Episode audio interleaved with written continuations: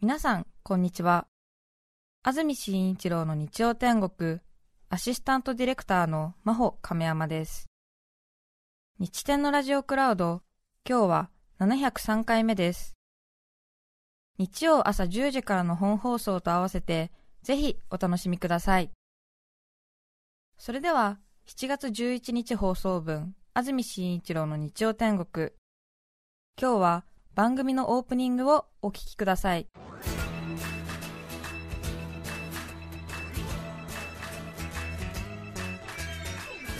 安住紳一郎の日曜天国。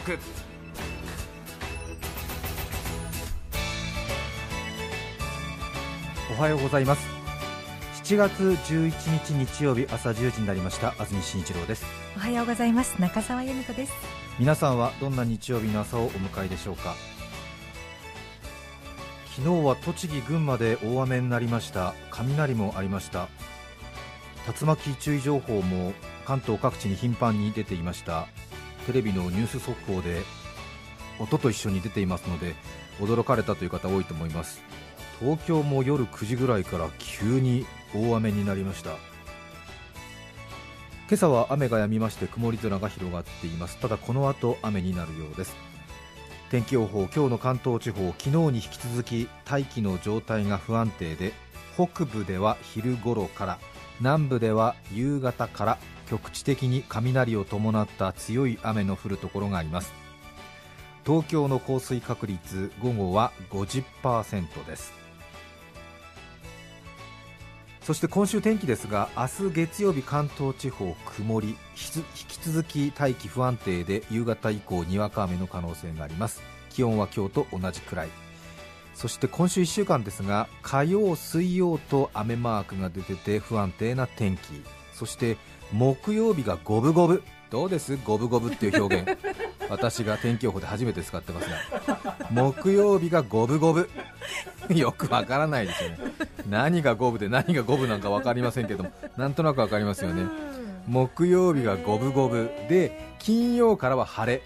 で、今週中に梅雨明けなんで、多分その木曜か金曜の晴れ間をもって梅雨明けなんじゃない？そうですか。ということです。火曜水曜と不安定な天気でしょ。まあ月曜からですけどね。日曜日の午後から天気崩れて、日月火水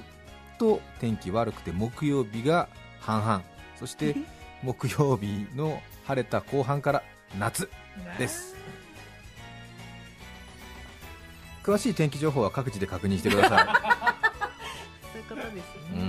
そう、ちょっと主観的になってるからね。でも天気予報は主観的に伝えないと伝わらない、木曜日が楽しみになってきましたよ。木曜日五分五分だもん本当に。だって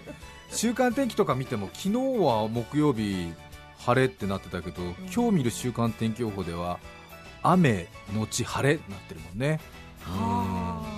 なかなかないもんね。曇りのち雨とか、雨時々曇りってあるけど、雨のち晴れってね振り幅が大きいですね。すごい、ゆずの歌っていう感じになっちゃうもんねはい、雨のち晴れるやって歌あるでしょ。雨のち晴れってなかなか聞かないなと思って、ごめんなさいね。前頭葉が崩壊してるから思いついた冗談は逡巡することなく口出ちゃうから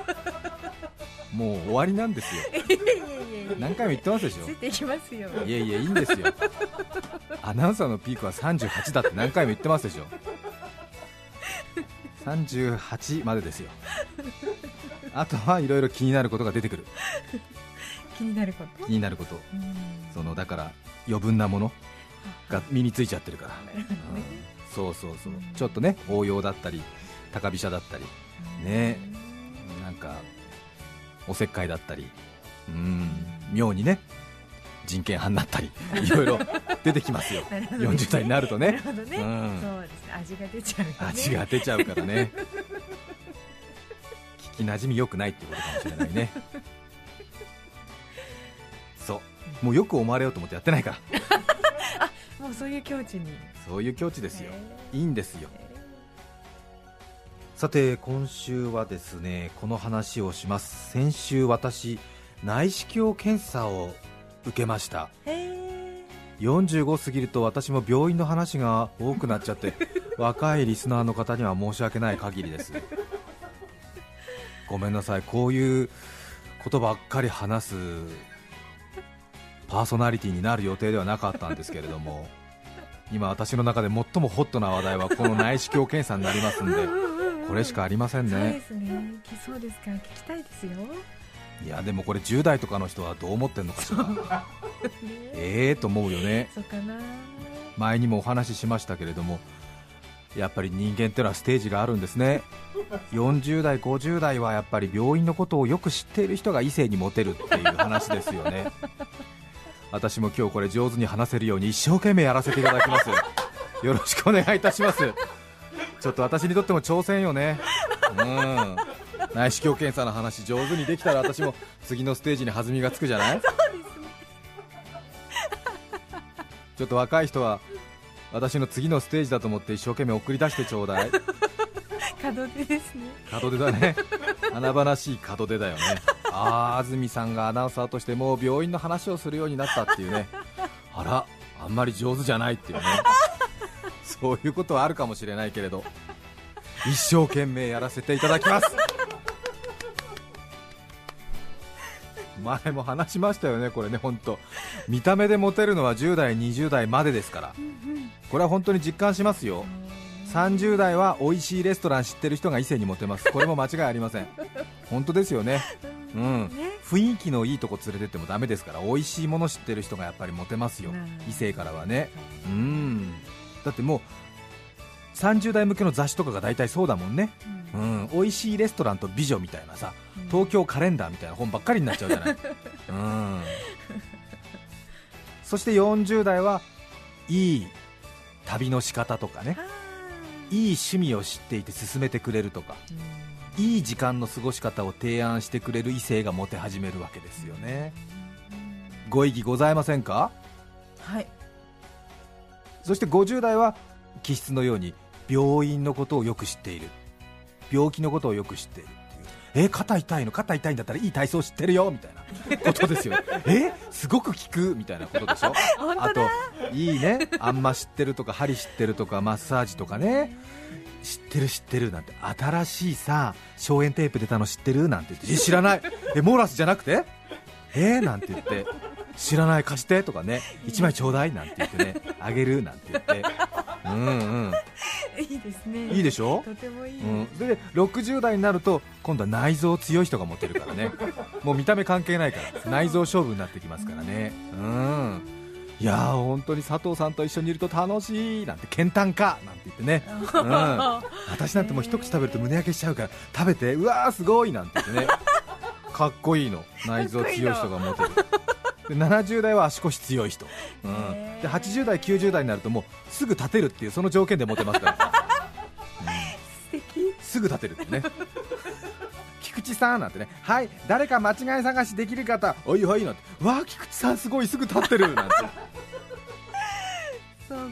それぞれの年代でモテ要素変わりますんで、もしね自分の容姿とかで悩んでる10代20代の皆さんいましたら、安心してください、自分が輝くステージ必ずありますからっていう話は再三再四お伝えしてますよね。で私もこれ50代に入ろうとしてるから病院の話し始めてるっていうことですよ。そうですね。そうです、今ここ内視鏡検査、今回は私大腸カメラの方なんですけども、経験された方いらっしゃいますか？多いでしょうね、ラジオ聞いてらっしゃる方だと。中澤さんは胃カメラはありますよね。どちらもないんです。そうですか、そろそろかもしれませんよ。そうですね。40歳50歳40代50代になると比較的人間ドックなんかでもオプションになってね、やったらどうですかということになりますけれども、お話聞く機会は多いんですけれど、大腸検査は成人の4人に1人くらい受けるって言ったかな。そんなに胃カメラほどポピュラーじゃないんですよね。やっぱり便潜血もありますけども、大腸カメラだともっと少ないと思いますね。まだまだ決してポピュラーではありませんけれども、料金もちょっとね2万円3万円しますんで、オプションつけるとき悩むっていう方多いかもしれませんね。今日はその大腸の検査、内視鏡ですけどもね、どういう風なものかということで、今回私地獄見てきましたから。あ、そうですか。皆さんにはちゃんと受けていただくべく、少しのことにも先達あらまほしきということでね、何事も経験者の話大事ですから。そうですそうです。日曜朝に微量な話で恐縮になりますけれども絶対役に立ちますから、私の実体験伴ってですね。だからほらもう40代とか50代の皆さんもう興味津々でしょ、はい、あれなっつって今度私受けるからちゃんと聞いとくわなんてね。いや本当もう背もたれから背中を外しました、グッてきちゃうでしょだから美味しいレストランの情報よりもさ安住氏のその大腸カメラの話聞くわって話でしょお父さん安住さんがなんか大腸カメラの話してるからあなた来月受けるんだからちょっと聞きなさいみたいなさことになるわけでしょ、そうですもんね、大事ってことでしょ一生懸命やらせていただきますなんだやめなさいっていう話ですけど、これ私ねびっくりしましたわ。奥が深いんだわ。無限トイレなのよ。一言で言うととにかく腸の中を空にしないとカメラ入れられないからダメなんですよ、ね、で私自信あったんですよ。便秘になったことないしすぐお腹下しがちだから、そのお腹を空にするっていうのは他の人よりも得意だと思ったんですけど、違うんですよ。全然ダメ、役に立ってないんですよ。普通の人だいたい病院行って平均で 5,6 回トイレ行って OK が出るんですけど、私何回行ったと思います？トイレに恥ずかしい。普通の人平均で 5,6 回で OK 出るんですよ。私何回行ったと思います？私17回トイレ行ったんですよ朝8時半スタートで検査できた呼ばれたの午後2時ですよ。5時間半も無限トイレ17回、もうヒリヒリのヒリヒリですよね。リップクリーム塗っちゃったよねもうね痛いお口にね、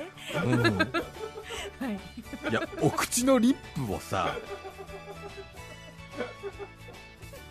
そういうことよね腸の中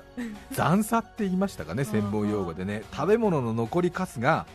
腸の壁に残ってたら見た目でカメラで病変がわからないんで誤解して誤診しちゃうから、要はその腸なんかひだいっぱいありますからね、モコモコモコモコしてますでしょ。で観察不十分になっちゃうから、とにかく何はさておき上から下剤飲んでいわばすすぎ出さなきゃいけないわけですよね。まあ、経験された方はねみんなそうそうっていううなずいてらっしゃると思うんですけども、病院行きますとね渡されるのねコップとね、こんな大きいシャンプーの詰め替えパックのような中が透明で透けてるんですけどもね、ありますでしょ、あの真ん中にあの蓋がついてて、こういうなんていうのパウチみたいな、そうパウチパック大きい洗剤の詰め替えみたいな、詰め替えのね2リットルくらいかな 1.8 リッターってかな、下剤飲む下剤ね。味はバター溶かしたようなとろみのついたスポーツドリンクで決してまずくはないんですけども、味も色もスポーツドリンクなんだけど、これ吸収されないから口から飲むと15分くらいで便意催して全部下からダーって出るんですよ。でこの1パックを1時間くらいかけて飲むんですよ。そして 5,6 回トイレ行っての繰り返し、これがまた飲むの考えただけで辛いですもんね。もう生ビールなんか小グラスでいいわけだからなかなか飲めないね、グイグイね。で優秀な患者さんはその1パック 5,6 回のトイレで無事ご卒業ですよ。で先生の部屋に案内されてカメラ入れてもらって内視鏡検査やって20分30分で終わりなんですけど、で居残り組が居残り組でいるわけでしょ。だから卒業できないのよ 5,6 回で。で私なんか17回コースでしょ。そうですね。でそろそろいいかなと思ったら看護師さんにちょっと来てくださいって言ってトイレついてきてもらって見てもらうわけですよ。あ出したもの、それではい OK ですとかね、もうちょっとですなんて言うわけですよ。でもやっぱ他の人の見てないから私なんかも1時間やって、5回か6回トイレ行って6回やったかな。でそろそろだろうと思ってトイレ見てもらうわけじゃないですか、はい、で看護師さんにねなんかあのファミレスの呼び出しボタンみたいなのをポンと押すわけですよ。すると看護師さんが来てくれて、はい、私の担当の看護師さんは美人な方で前が細めでねキリリとした本当に綺麗な方でしたけども、ちょっと恥ずかしいですけどね、ちょっとトイレ来てくださいなんて言って、やっぱり礼儀上先は蓋閉めとくのかななんて開けといたらいいのかななんて考えちゃったりとかねなかなか自分のね見せるなんてないから、それでその看護師さんが OK かどうか出してくれるんだけども、そしたら私ちょっと見てくださいなんて言ったら全然ダメですなんて言われて何ですかこれな、安住さんこれ普段のまんまですよはいすいませんまだですあと半パック追加ですって言われてまだと思って、もう恥ずかしいやら悲しいやらでさ、そうなんだ、なかなかないよね普段のまんまじゃないですか恥ずかしい。皆さんもっとご立派なもの、どういうことですかなんて、半泊追加ですなんて言われてでもうご卒業されてるご同輩いるわけよ。そうか、なんだよ俺半泊追加かよと思って、本当に。で結局ね、半泊追加この後2回続くのよもうほんと顔から火が出るよね言われたんだから全然ダメですって言われた何ですかって言われた何ですかこれあーと思った私大腸カメラを理解してなかったんですよ。申し込みのした時にもらった手引きをね、しっかり読んでなかったんですよ。で1ページ目だけ見て、前の日の夜8時以降飲食禁止ってのを見て、ああなるほどねと思ったんですよ。で胃カメラとか健康診断の血液検査みたいにふーんと思ってたんですよね。そしたら全く違う、奥が深い。これね、大腸カメラやった人はみんなで語りたいと思うんだけれども、みんなでそれぞれコツを持ってんだよね。ああそうですか。うん。で大腸カメラ受ける側のセミプロみたいな人がやっぱりいるわけだよね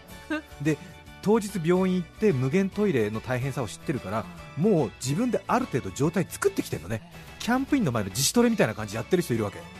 で、1週間くらい前からもう家で少しやっぱりもう整理し始めてるのね。その市販の下剤使ったりとか、でほぼほぼ仕上げてきて、当日病院で 2,3 回トイレで仕上げてみてもらって OK もらって、するともう1抜けでしょ。もう会場ではもう羨望の眼差しだよね。そうですよね。あの人3回目でしょみたいなもうトイレから出る顔が誇らしいもんね、なんかね。そうですか、ゴールって感じだもんね、素晴らしい。スポーツドリンク色した、ちょっとだからその曇りガラス色した、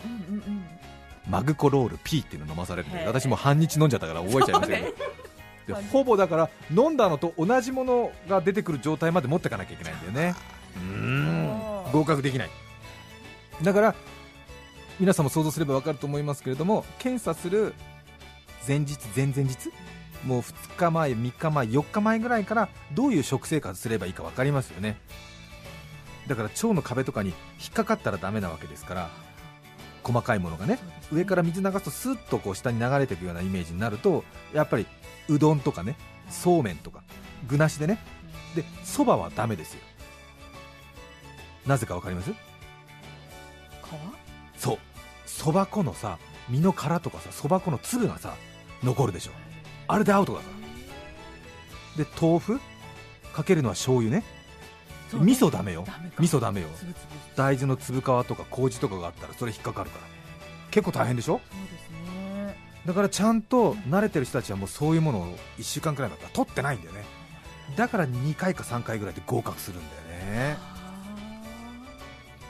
野菜なんかダメだから、繊維質だから。ネギとかごぼうとか、あとはキノコとかもなんか残りそうでしょ。そうですね、繊維が強い。であと海藻なんかも中で戻っちゃうから、ふやけちゃうからね。でナッツとかもダメだし、あと野菜ジュースとかドロドロしてるからいいんじゃないかと思うけども、野菜ジュースなんかも意外に繊維入ってますから残っちゃうから、これがねトラップ、間違う人多いみたい。最悪なの何か分かりますか？お肉？お肉もね、そう繊維残るから良くないんですよ。魚もね、種類によってダメだっていう話になってますけども、もっと簡単なのがありますね。私5時間半ぐらいなっちゃったから、もう、その間ネットで調べて大変だった最悪はね、ふりかけね。ああそうですか。いろんな粒入ってっからあれ消化されない。そう、かつお節とか、そうごまとかね。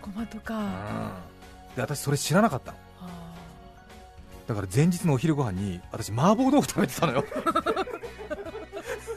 もうね、これが大きく足を引っ張ったね何回やってもね、10回11回やってもね、なんかね青のりみたいの出てきてんだよねあとなんか消しの実みたいのがさ、ほらスパイスたっぷりじゃない。そうですね。またね、美味しいとこで食べたのよ。そうか、いいとこで食べたのよね。何だった。あとホタテとしいたけの XO ジャン炒めも食べたみたい。美味しそうだけど、どう考えてもダメでしょ。いっぱい粒引っかかってさ、もう本当恥ずかしかった。もう何ですかこれって言われて延々出てくんだもん、青のりみたいのが。そんな違うものなんだ。うん、ほんと嫌になっちゃった。ねえ、知らない。何食べましたみたいなことになっちゃってそしたらもうずっとやってると、前の日寝不足だったもんですから、眠くなってくるわ、下剤飲まなきゃいけないわ、便意は頻繁に来るし、でトイレだって取り合いなんですからね。ああ、そうなんですか。そうですよ。取り合いっていうとちょっと語弊がありますけどね、他の検査の方とね。そうか、便意がかぶると、だからもうなんかあわわわわなってるから、うん、まだ卒業できないんですかみたいなで、なんかこう人の期待に応えられてない自分に落ち込んだりねあとは何やってんだろうみたいな感じがして、これ本当に途中でギブアップしちゃう人いるみたい、やっぱり。もうダメだと、頑張ってくださいなんて言われて、安住さん頑張ってください、はいトイレトイレなんて言われてはいなんつって飲んでね、で17回目で OK ですよ。よかった。もうそこまで行けば山越えてますから、あとはもう先生にカメラで見てもらってっていうことですけどね。素晴らしい腕のお医者様でしたけれども、プロ中のプロっていう感じでしたね。はい、上行結腸なんて言ってね、横行結腸、下行結腸なんて言ってね、かっこよかったですけど、先生もおっしゃってました。医療が進んで、この腸に入れる内視鏡のシステムっていうのは日進月歩で素晴らしいもの、ただ事前にトイレに何回も行くっていうのが現代医療の中で全く進歩してませんいや本当ですね。しかもそこのところの説明が意外と省かれてますね。まあだから事前にしっかりね、まあ、調べてた人は時間がかからないし、私みたいに間違って前日にね麻婆豆腐と XO ジャン炒めを食べてるから、もう本当に情けなかったですね。1週間くらい前からこれ食べてれば無限トイレになりませんっていうような、その食事のねパックもね市販されてるんですよ。あ、そうなんですね。うん、だからぜひね、これから腸カメラ検査を受ける方参考にしてください。そうしますね。本当良かったでしょ、やっぱり経験者から話聞いて。いや、とってもためになりました。うんね、はい、もうだからみんな4日くらい前から食べるものを考えますでしょ。そうですね、こうするとね。ねえ、ネットなどにもじゃ調べれば意外と載ってるんですね。インターネットにも載ってる、載ってる、すごい載ってますよ。知らなかった。健康のありがたみ改めて感じました。病院でね聞いてる方もいらっしゃると思いますし、病気治療中の方も聞いてると思いますけれども、辛いですけど早く治ることを祈っています。病院の話、病気の話ね、はい、うん、やっぱり40代にはいいんじゃないですかね、これぐらいでね。うん、どうでした私、うん、はい、面白かったです。そうね、でもちょっとなんかやっぱり、うん、まだ慣れてない感じが自分の中でしてるねそうです、うん、もう少しやっぱりこなれていくわ、うん、ちょっと家帰ってもう一回練習してるかもしれないもうちょっとね、もうちょっとできる気がする。うん、なんか、うん、ごめんなさい、うん、ちょっと、うん、すっごくはい、自分の勉強不足を恥じるほどに勉強になりました。あ、そうですか、はい、うん、なんかちょっと自分的には消化不良ですねよかった。でも無事だったんですね、健康でした。あ、そうですね、はい、大腸の中にはですね、ポリープがありまして、ポリープを摘出していただきまして。そうですか、はい、ということで検査してよかったなと思いました、7月11日放送分、安住紳一郎の日曜天国。それでは今日はこの辺で失礼します。安住紳一郎の日曜天国。触らぬ神にたたりなし、サハラの旅に畳なし。お聞きの放送は TBS ラジオ 905-954。 さて来週7月18日の安住紳一郎の日曜天国、メッセージテーマは電化製品の話。ゲストはカレー研究家水野仁介さんです。それでは来週も日曜朝10時 TBS ラジオでお会いしましょう。さようなら。安住紳一郎の TBS ラジオクラウド、これはあくまで試供品、皆まで語れぬラジオクラウド。ぜひ本放送を聞きなされ。 954-905